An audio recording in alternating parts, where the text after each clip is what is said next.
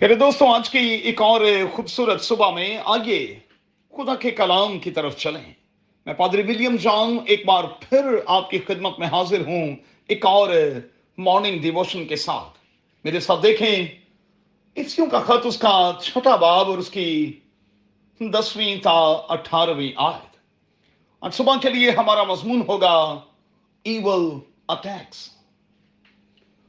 No doubt کہ وقت کے ساتھ ساتھ ایول اٹیکس میں اضافہ ہوا ہے اور ہو بھی رہا ہے.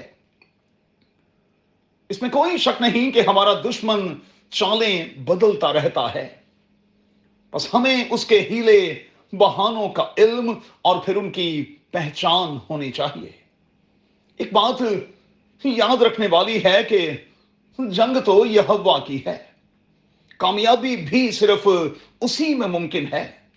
سو اپنے کمانڈنگ آفیسر کے ساتھ ہمیں رابطے میں رہنا ہوگا.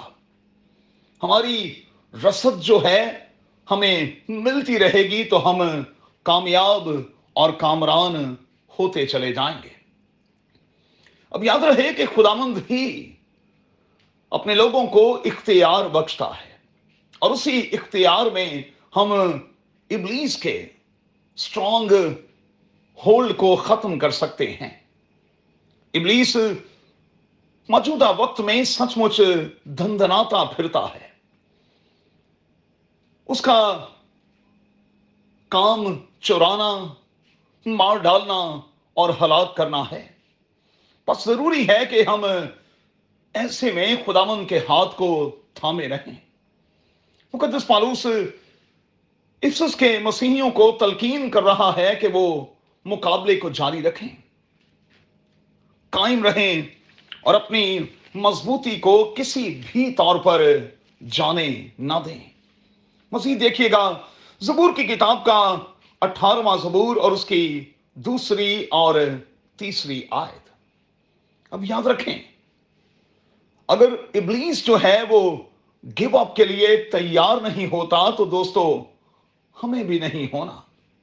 ابلیس کے ساتھ جنگ کو جاری رکھنا ہے، روحانی ہتھیاروں سے لیس رہنا ہے اور موسیٰ کی طرح یہی کہتے رہنا ہے کہ میں ذرا بھر بھی سودے بازی نہیں کروں گا، کچھ بھی چھوڑنے کو تیار نہیں ہوں گا، ایون کہ 1 انچ بھی پیچھے نہیں ہٹوں گا.